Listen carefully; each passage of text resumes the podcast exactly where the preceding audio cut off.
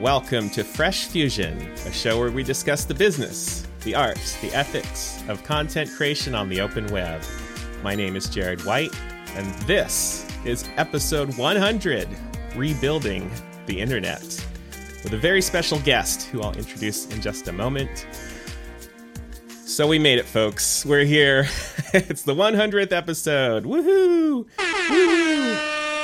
Ah, very exciting. When I first started the show back in 2018, it was an experiment.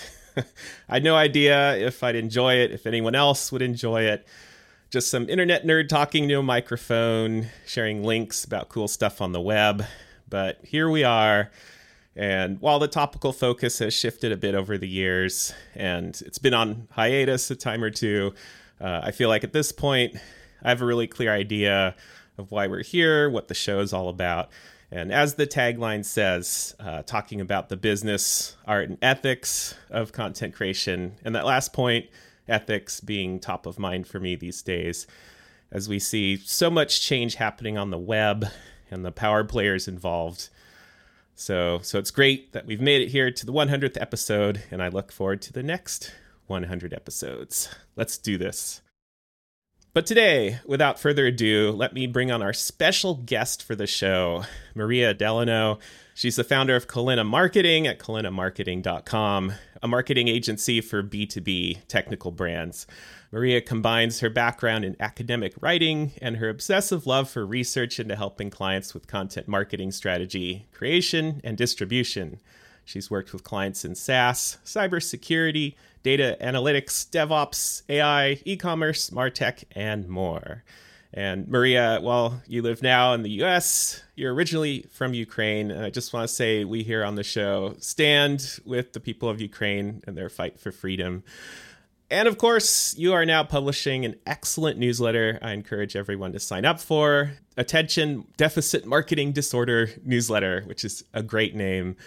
So there you have it, folks. Mariya, welcome to the show. Hello, hello, and thank you for having me, Jared. I'm very happy to be here and very honored to be invited on the 100th episode. That is such an accomplishment. I don't know if I've ever done anything that consistently for that long of a time, to be honest. Oh, well, thank you. So it's, it's no small feat it's a first for me. And I mean, I listen to shows where like, and this is episode 496, and I'm just like, how how do people do that? I don't get it.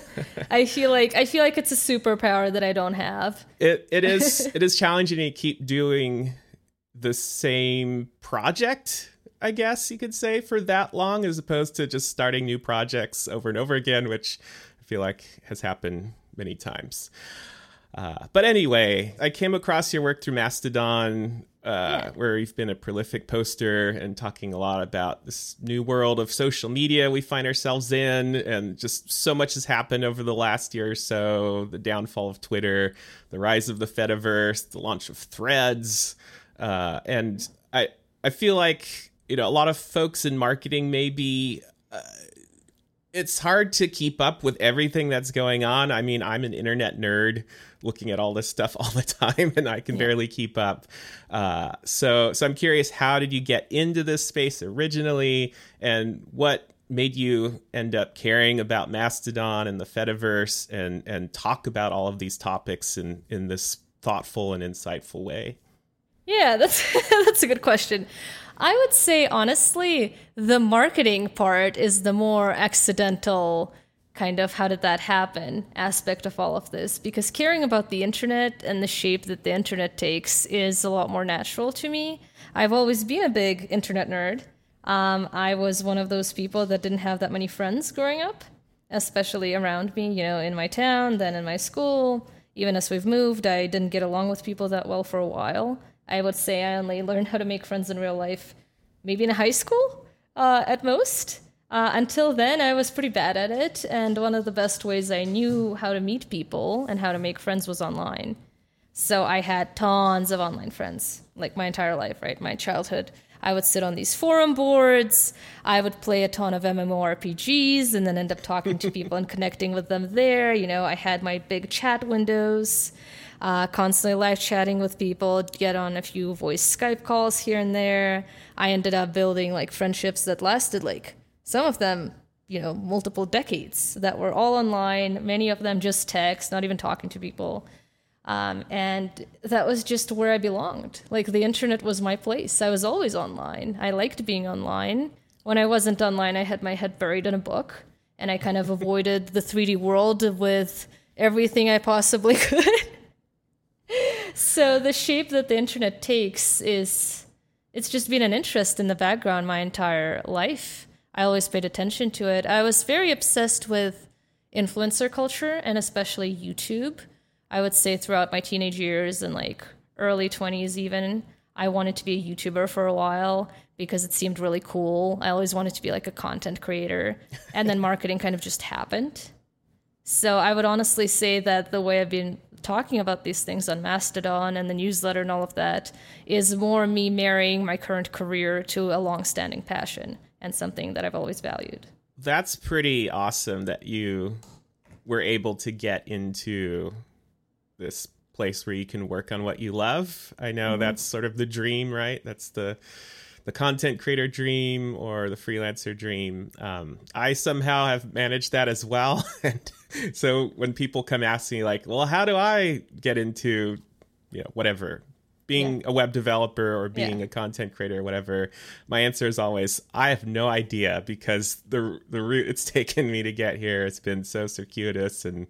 Oh, same. It's it's never the shape you think, right? Because for me, I technically am now a content creator. You know, I have a newsletter. I started a podcast technically too, post on socials. I have videos I make, but none of that was how I expected. It was actually the moment I gave up on the dream of being content creator that I was like, you know what? Maybe I'll do this later. It's too difficult. I can't do it. I'm just going to go do marketing. The moment I did that, that was when everything actually started happening. Wow. And it started working. So I don't know. Maybe my advice for people would be like, kind of let go and see what happens. It's kind of like with dating. Uh, the advice I always give to my single friends is, you know, stop looking because that's usually when everybody pops up. It's the moment you decide I'm not looking anymore. So that's the theme for the 100th episode oh, yeah. of Fresh Fusion. Give up, let go of your dreams. but not let go of your dreams, but more be flexible. Stop trying to force them, is what I'd say. Right. Like, right. Stop chasing them so deliberately and sort of trust that if an opportunity pops up, you'll notice it. And when it does, take a chance. Actually, do it. It might work out better than you think. So Mastodon, let's let's yeah. jump right into it. How did you hear about it? How did you go about trying it out? What did you first think? Like, what is what is your experience yeah. in the Fediverse? it's funny because uh, people have been asking me this a lot lately, and it's just like I, I just kind of ended up there. I knew I didn't want to be on Twitter when Elon Musk took over. I knew that for sure. I was following the news very closely of whether he was actually going to go through with the purchase because Twitter at the time was my main social network, both personally and professionally. I had two accounts. I posted. I also, you know, met people there. That was where I followed the news. That's where I found new things to check out. I was on there all the time and I loved it. Um, but I didn't trust Musk. Uh, Musk is somebody that I actually idolized when I was younger. Um, I had his biography. I knew like everything about him. I said I wanted to work at SpaceX and all of that. And then I learned more about how many of his ideas he was stealing and the unethical practices and all of the stuff he was doing. And, you know, very quickly realized that I didn't like this person. Um, and by the time he was trying to buy Twitter, I really, really didn't want him to buy Twitter because I am Ukrainian, as you've mentioned in my introduction. And Musk at the time was kind of blackmailing Ukraine uh, in many ways. He was kind of blackmailing Ukraine with the Starlinks, which oh, right. a lot of Ukrainians right. were using to get internet connection in war zones and he was trying to get us to pay for them all of a sudden with money we didn't have. That was just and, so bizarre because it was like, yeah. oh, here's all this free internet, you know, yeah. woohoo, and then uh, just kidding, you got to pay for it. Right, and none of us of knew what to happening. think. Yeah, and then he started posting like pro Putin suggestions on Ukraine. I was like, yeah, I hate this man. Okay, I, I I don't trust him with anything. Then I saw some cybersecurity people because um, we've worked with some cybersecurity clients, so I follow a lot of cybersecurity specialists. um, were saying that they were really worried about Twitter getting hacked when he would take over because he was planning to fire so many people. So the day he took over and the day it got announced that he fired a bunch of people, I'm like, you know what? Mm-mm, I'm out. So I just went and deleted my account. I didn't even like try that hard to announce I was leaving. I exported my archive, but that was kind of it. And so I left and I was looking for something new. Initially, I went on LinkedIn and I still post there because I'm a B2B marketer, which means LinkedIn is kind of the place to be, unfortunately. Uh, but I still sense. wanted something for the soul, which Twitter was also for the soul as well as for the career. And I was looking for something, and then I was at this webinar with some marketers I liked, and they mentioned that they were trying out Mastodon, and one of them put an invite code in the chat because this was the time when everybody was trying to join Mastodon, and Mastodon.social had um, gated signups. You had to have an invite code. So I Oh, just right, signed up, right. and that was kind of it. I just checked it out. I don't know. And I just kept coming back to it. Initially, it was very quiet, obviously. Nobody knew me. I didn't know most people. I kept seeing faces I was not familiar with because a lot of marketers did not go through. Like the ones that invited me, one of them is still very active on there, but a lot of the people I knew in my network weren't on there. They weren't interested. So it's like, okay, I'm going to try to find new people. I don't even know if this will be a professional account. I have no idea what this is going to turn into. I'm not taking it that seriously. I just see it as a way to see where the internet is going, maybe find some cool new people to help follow, maybe have some cool conversations, but like, I'm not doing a strategic marketing plan for any of this. And it just kind of happened. Yeah. What about you, by the way? How when did you join Mastodon? I, I, I wanted to ask about that as well because it's interesting Oh, to hear people's uh, stories. Yeah, so I I have joined twice. uh, the first time was actually back in I think 2018, uh, and this was the first kind of wave that um, a bunch of bunch of nerds on Twitter that I knew uh, tried it out for the first time because it, it it's quaint to think back on it now, but like back then people were grumpy about twitter you know not really playing well with its developer api and kind of jerking third party clients around and and folks were getting annoyed by that and a lot of folks didn't like jack dorsey anymore or whatever so so there was this initial wave to try out uh, mastodon back then uh, and it was much less polished and kind of user friendly as it is now and some might say it could get more user friendly but back then it was Yeah. very much like hardcore, you know, Linux on the desktop sort of folks and you know, like very like rah rah open source people, which uh, you know, I'm kind of getting there, but um, back then it was uh, more of a stretch. But anyway, I, I tried it out and I did uh, use it for a while and, and I liked it. Um, but Twitter actually started opening up its API more and kind of came out with a new version and third party clients seemed more happy that they could get on all the latest features.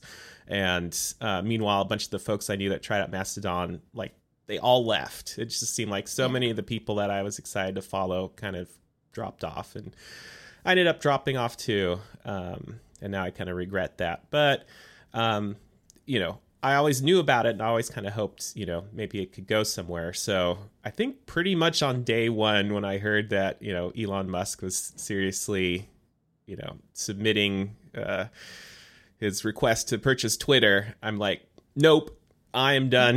if that happens, I'm out of there. So pretty much right then and there, I created my Mastodon account. And I, I still stayed on Twitter just to see what would happen. But once once the purchase was completed, once Musk was officially in charge, I I said, I'm out. Here's my Mastodon link. Bye bye. And that was that. And I haven't used Twitter since.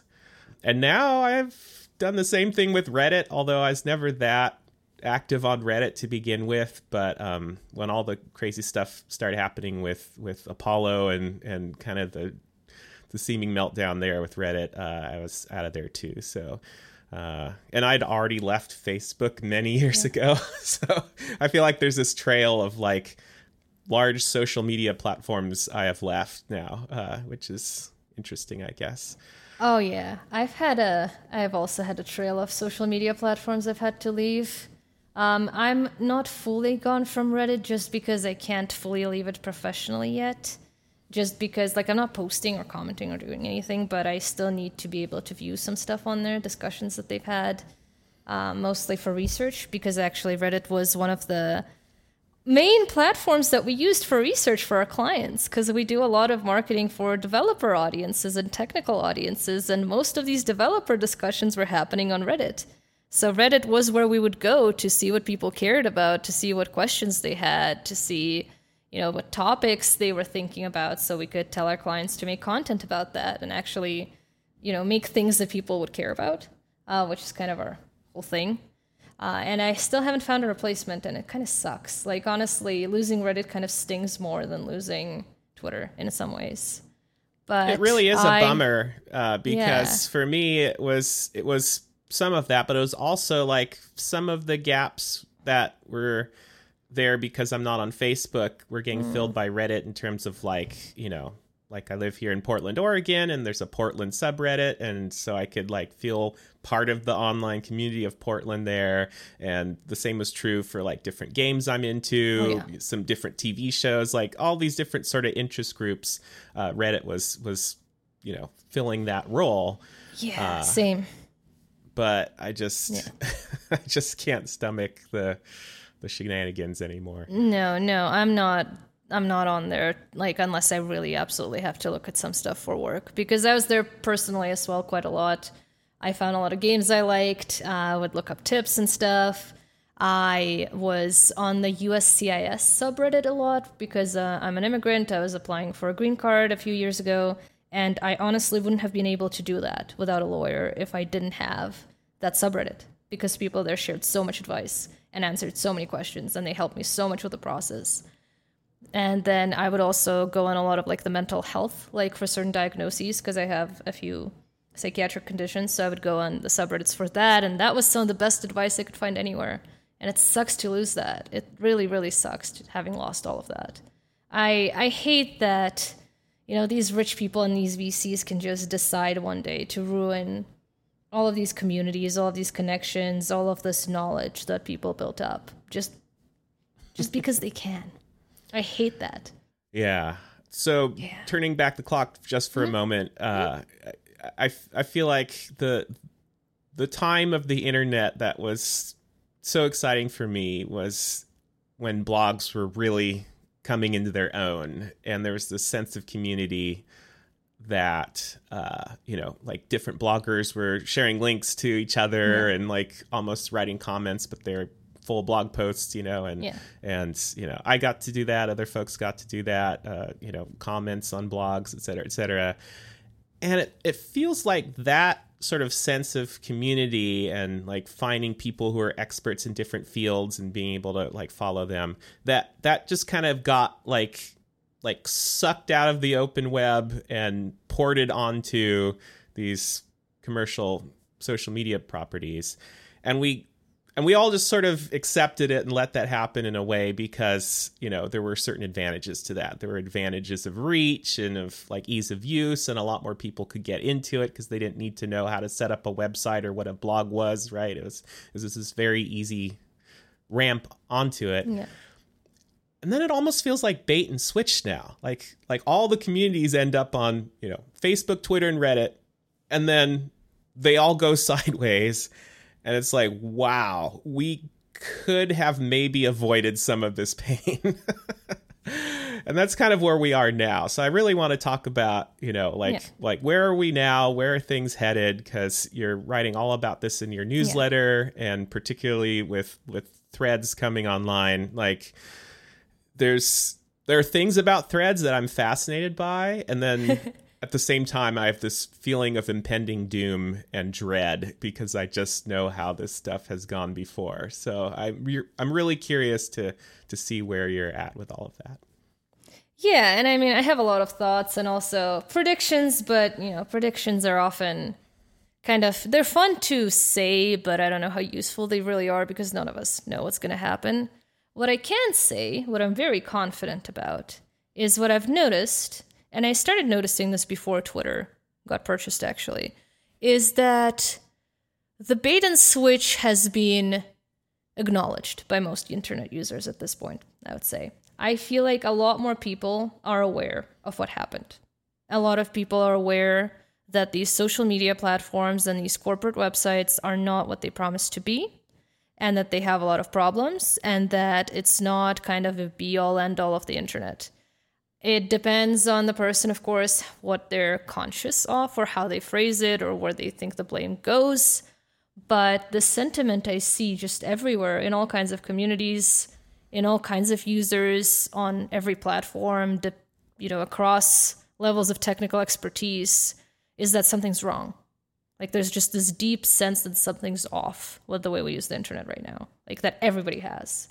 And I think that's a good thing. That's actually what gives me hope and uh, that's why I have been writing saying that I think the internet that we've seen for the last 15 years is dead.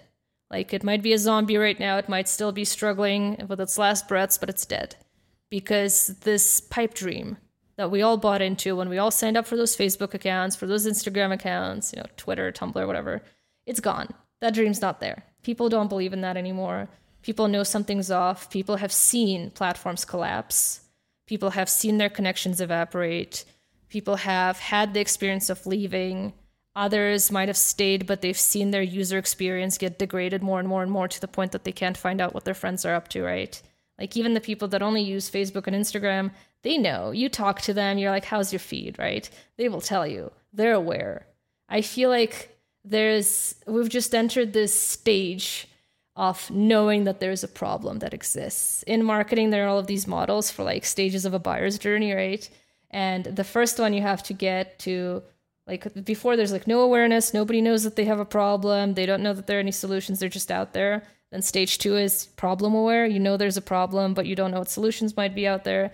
Then you start seeking solutions and then at the end the final stage is usually you're like evaluating them and to apply that to the internet more generally and to get rid of the whole buying thing but rather just action more generally like signing up or using a platform I'd say the internet as a whole is in the problem aware stage.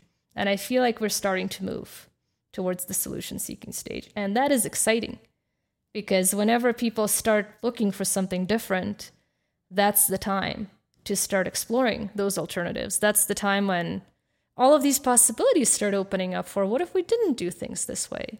What could be another way to do things? What could be another way for the internet to function? And I think we're there.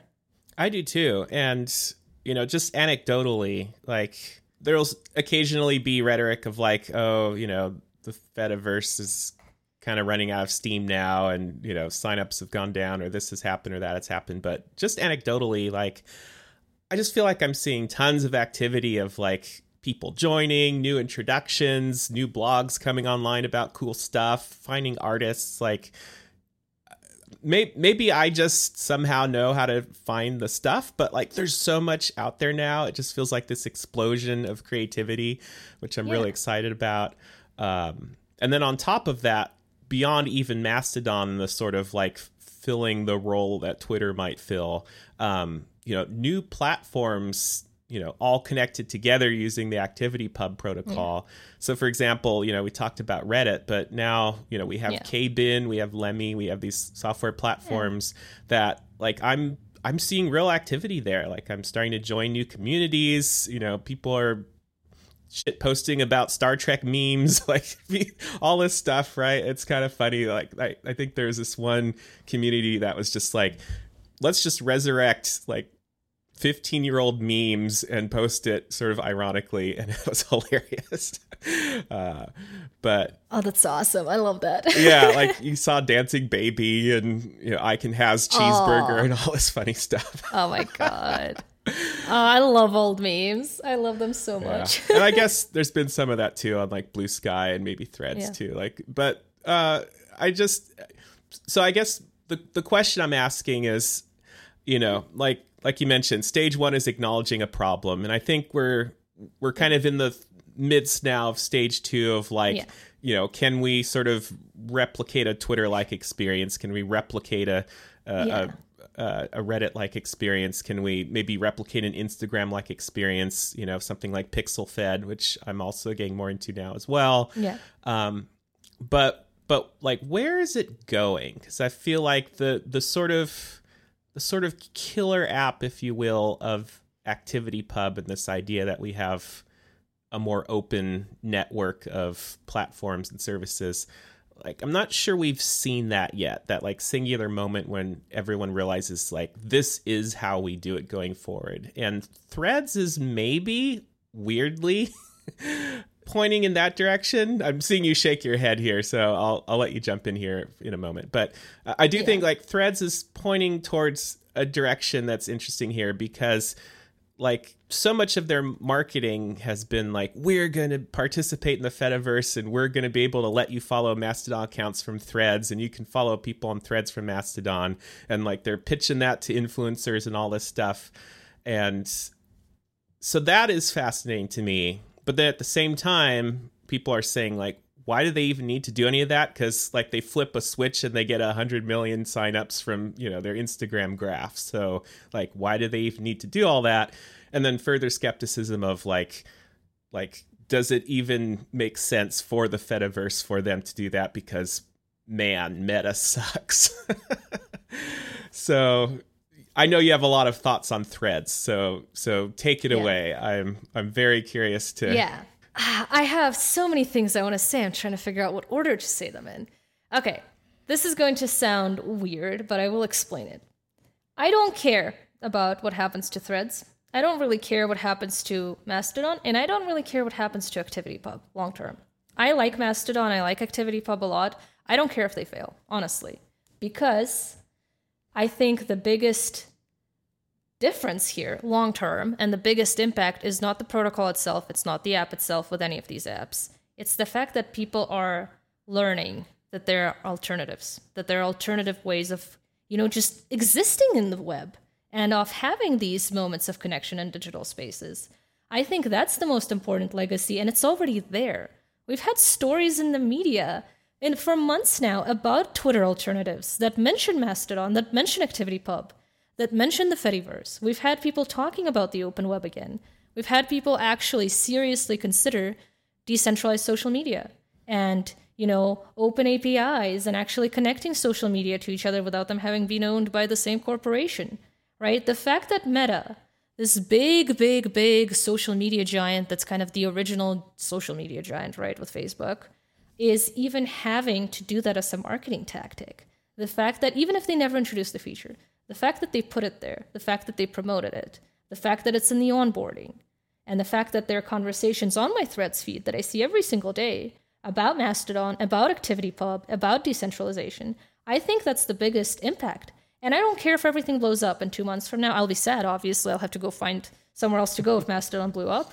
But I think the change is happening already just because so many more people are getting exposed to these ideas. Because honestly, I view myself as an example of somebody that a lot of people on in the Fediverse would have probably given up on, would have probably not considered as somebody that could have ever joined or cared. I mean, I'm not good at coding. Like I've I've t- taken CS classes here and there. Um, I've coded my websites back in the day on my blogs, but you know, that was kind of it. I'm pretty pretty bad with it. Trying to learn, but I kind of suck at it. I can't do things on my own with open source. I'm a marketer, so I represent the corporate interests in many ways for many people. I am a tech marketer. I've often really enjoyed the corporate social media platforms. Like you'd look at me a year ago and you'd think, no, like this person would never join Mastodon. She'd never bother. She would never become an advocate for it. But I did join. I didn't really know what I was getting into. I just wanted to keep up with some people. I didn't care about the Fediverse. I didn't know about the protocol. It all seemed complex and unnecessary. I just wanted to see cool posts. But just being there and seeing the energy and talking to people and listening and learning more, I started caring a lot. I started remembering what the internet was like when I was a kid. I started remembering how much I loved having all of these places and how much I loved having community owned websites and social platforms and forums and all of that. I learned so much more about governance and models and how APIs can be used for things that are not, you know, finance or other things I had worked with before. And now I care a lot and I keep trying to learn more and I've taught other people about it and people are listening. You get a hundred Mariyas out there and you know that you're starting to make a difference. right? You get a thousand Mariyas out there, you know, something's actually going to happen. It's a movement. I I think the main benefit of everything happening right now is nothing to do with Twitter. And it might not necessarily be anything to do with any of the apps we're naming. They can all burn down, And I think five years from now, the internet will still look very different than it would have if Twitter didn't fall and all of these topics didn't take off. I firmly believe that. That makes a lot of sense to me. Uh, and I, I think I agree with you. It's just interesting because I, I also hear the opposite, right? Like I hear, I hear folks saying, you know, or, you know, making the claim that most people don't care about decentralization. Most people don't care about interoperability. They don't care about any of those things. So so the the idea that you would promote that as its own sort of like that like that's the feature. That's the killer app if you will that that we have the ability to be a decentralized network. Uh, most people aren't going to care. And I get pulled in that direction, and I think maybe they're right. And so, you know, it's going to remain this niche thing. Uh, but then, but then I see other signs that makes me think, like, you could be very well right that like like we're seeing the beginning of this this sort of awareness among the the broader populace that like oh it's not great to be trapped in these you know in like five websites across the entire global yeah. internet like that is not good yeah. and we do need alternatives and you know for for some folks like sure they're not going to get into it unless you know they can just press a button on their phone and something's really easy to use and it makes sense to them and so on and so forth but if you if you can let's assume this hypothetical near future where where all of the user yeah. experience problems are solved you know using fediverse sort of software is as easy as anything else right? Like like given that yeah. a lot of people are going to like that and i i think that's that's where we're headed, right? And and you know, you're not predicting sort of the technical bones of how that plays out, but but you know, once people get a taste of this, it's like, yeah, that that's that's what I want, and I, and I feel like that is what I hear so much of on Mastodon posts from folks saying like, wow, this feels like the internet I fell in love with, and not this yeah. hellscape of of you know Nazis in my mentions or something, and just like and the constant exactly. like and the central person thing that was going on on Twitter, and I, I yeah, like I I feel like it got to the point where every day there was like the one person everyone got obsessed with, you know, good or bad. And it's yeah. like main character of the day. Yeah. Yeah. And I just I don't want that. I I you know, like sure I want to be up on news or whatever, but like if someone's being a jerk, like I just want to block them and move on and and see a, somebody's cat, exactly. you know. yeah, yeah, yeah. No, I've seen it a lot too, and I'd say that's what happened with me. Like, that's why I started caring about ActivityPub and decentralization because Mastodon did remind me of how much I used to love the internet, and it reminded me of the joy of the internet. And I think I was one of those people that sort of just accepted over time that the good parts of the internet would only come if I had to accept the bad like right because i would still make good connections on twitter or tiktok or whatever. I would still have those moments of joy and discovery but it would be after scrolling through a feed of horrible horrible garbage and alt-right grifters and main character of the day and spam bots and crypto shills and all kinds of things. And it was kind of like okay well i guess it's like i have to find the diamond in the rough kind of thing. I have to deal with all the horrible garbage to get to the good stuff. And then you see a website like Mastodon or you see any other Fediverse app and you're like, wait, this is all the good stuff without the bad stuff. Huh. Why did I like accept that as a given? Why did I let them convince me that I needed to deal with all of that crap? Maybe that wasn't true, right? And I think again, that's the mindset shift. Because I see the negativity and I've fallen into those spirals too that nobody is ever going to care. This is a niche thing. Nobody cares about the Fediverse. But as a marketer like i professionally study behavior change right? That's one of the things i do right? Look at how do you influence people? How do people change their minds? Why do people like what they like? Why do they do what they do? Why do they decide something's worth spending money on? All of that. And one of the things i've learned again and again and again is that so much behavior change is slow. It's incremental. It's not immediate. You change your mind and you start caring about something only once it's been something you've seen and thought about or encountered in one way or another over a long period of time, like uh, over many, many occurrences, right? Like, how did people who are in the open source community grow to care about it, right? The people that really, really care about ActivityPub now, the people that really care about the Fediverse, what I'm curious about is how did they start caring? It might have been years ago, but it was not immediate. I don't think they came out of the womb with a computer and you know and a Linux package started installing everything. Yeah, I only care about the open web. No. Most of these people have stories of being hurt by something centralized. Most of them have stories of a bad workplace or losing a website they loved or something else happening, right? And you're going to keep getting more people like that. And what you need is in moments when people realize something's off with what they had been doing, you need them to see the message that there's an alternative, right? And that's what's happening right now. And even if everybody gives up on the Fediverse and gives up on the open protocol for a few years, it will be back. And I think the next wave would be stronger because enough people have had this priming almost that this is a thing, that that is possible, that it could be good. I'm probably going to get this quote wrong, but it's something like first they ignore you, then they revile you, and then they fight you, and then you win. something like that. Yeah, like one of those. Yeah. That's simplistic, obviously, and you don't always end up liking things you're exposed to, of course. But the Fediverse and just the open source social media and open web movement is coming from values that most people share, right? Of having good user experience, of being able to connect with people, of not having to lose all of your work and all of the connections that you've built up, right? Of being able to find the things you care about. That is something most internet users do agree with, I would say.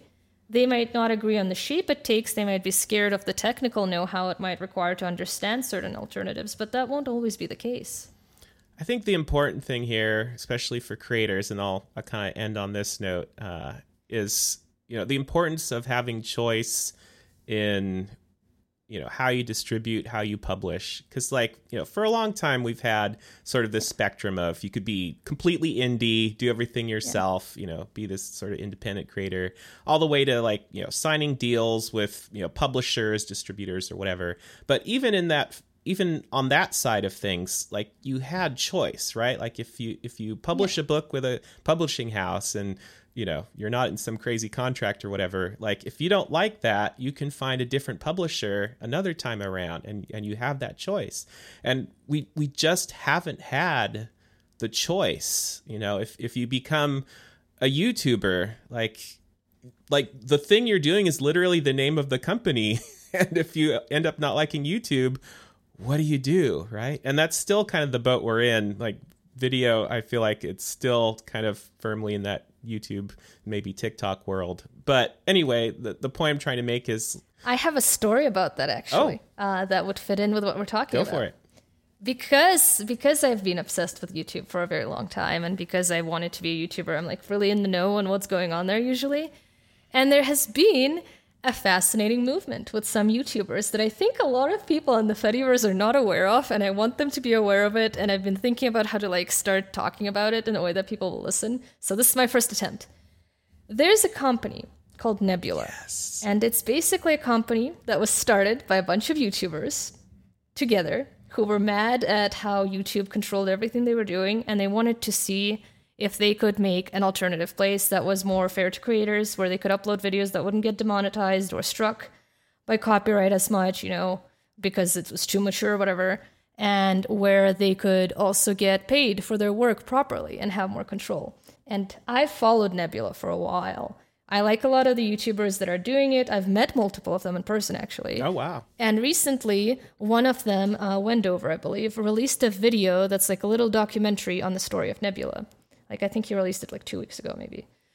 And watching that just gave me so much hope and so much joy because they're doing it, they're succeeding, they managed it. And again, even if that platform fails, like that particular one, even if that group of creators fails, it's fine because they've proven that you can do it. You can have an alternative to YouTube. It's still video, it's high quality, it's owned by creators, it's controlled by them, it's what they want, and it's working it's profitable, it's growing, more people are showing up, more creators are coming on board, more content is getting uploaded. Like my husband and I pay for Nebula. We've paid for Nebula since the start actually. And we've been watching it more and more because it's getting more and more like great and comparable to YouTube and some of the content there's better. It's working. There are so many ways of organizing together, like whether it's within a corporation or it's a non corporate structure, whether it's a co op, whether it's a nonprofit, whatever it is. There's so many ways of organizing, even under the current economic system, that do give us more power, that do let us do what we want to do. It's there. It, people are doing it. They're showing that it works. You just gotta believe. Like, we don't have to imagine. yeah. But really, like that. That's it. I, I I'm a huge fan of Nebula, and yeah, the fact that they, you know, just decided to get into this idea of of being a video streaming service for independent creators and it, it kind of came out of this like i mean the the company was called standard i, I think i watched Yeah. that same Yeah. documentary Yeah. because they were talking about how like the company was called standard because it was supposed to be like completely under the radar like we just have these relationships between creators and sponsors and we kind of facilitate you know providing ways for creators to make an income beyond just you know youtube ads or whatever uh, everything's under the radar but but by like being genuinely good people and developing these relationships with creators and then suddenly realizing like there might be an opportunity for more here um yeah just really inspiring. And and actually i you know while i still watch things on youtube i ended up taking the youtube app off my tv and just having nebula because i realized like a lot of the stuff i watch is on nebula now so i'll just do that Yeah. and support them uh and it's it's been really great Yeah, I, I honestly would love for more people to be aware of Nebula because I think there's so much that the Fediverse could learn from them. Like, I feel like there could be dialogue back and forth. I honestly don't understand how it hasn't happened because it feels like it's the same mission. I think it's just the optics are a little different. Maybe the circles people are in are a little different, but I see that the energy is the same, the idea is the same, the ethos is the same, right? Like people care about the same things. And I think even the fact that there are these disparate pockets of the internet that are moving in the same direction. Like that's why I think the internet is changing. That's why I say I think it has reached a critical mass of people who are unhappy. Uh, I think there are big changes coming. I don't know what shape they'll take, but I do not believe that the internet in five years will look like the internet of five years ago. I just, I, I don't believe that. I don't know. i completely agree with you Yeah. All right, Mariya, thank you so much for coming on to this podcast for the 100th Yeah. episode. It's been great. Um, I just, I- I'm very excited about your ideas and, and bringing that perspective of uh, of being uh, a marketer uh, to all this stuff because you know I tend to come at things from the sort of software developer angle and and look at things you know kind of technically um, but uh, as somebody who like everybody is trying to market stuff you know i'm trying to figure out like Yeah. is anything i'm doing going to amount to anything here or am i you know shouting into the wind and you know seeing so many of my own thoughts sort of echoed in, in stuff that you're writing and promoting in conversations there uh, has been really inspiring and and um, i'm just a big fan of your work so everyone please you. please look in the show notes i'll have links to all of Mariya's stuff there Uh, sign up for attention deficit marketing disorder newsletter again such a great name and Thank you. yeah Yeah, thank you so much for having me. Honestly, again, it was an honor and it was a fun conversation, and I hope your listeners enjoy it because I do think a lot of us are thinking about the same topics right now, just from different angles, and I hope my little marketing perspective might be helpful to some as well. Fabulous. All right, folks, uh, you can find me on the internet in the Fediverse at Jared White at indieweb.social. Also, my website, jaredwhite.com, where you can uh, listen to past episodes of the podcast, sign up for my newsletter, creator class, and so much more. That's it for today's episode, and until next time, bye bye, everybody.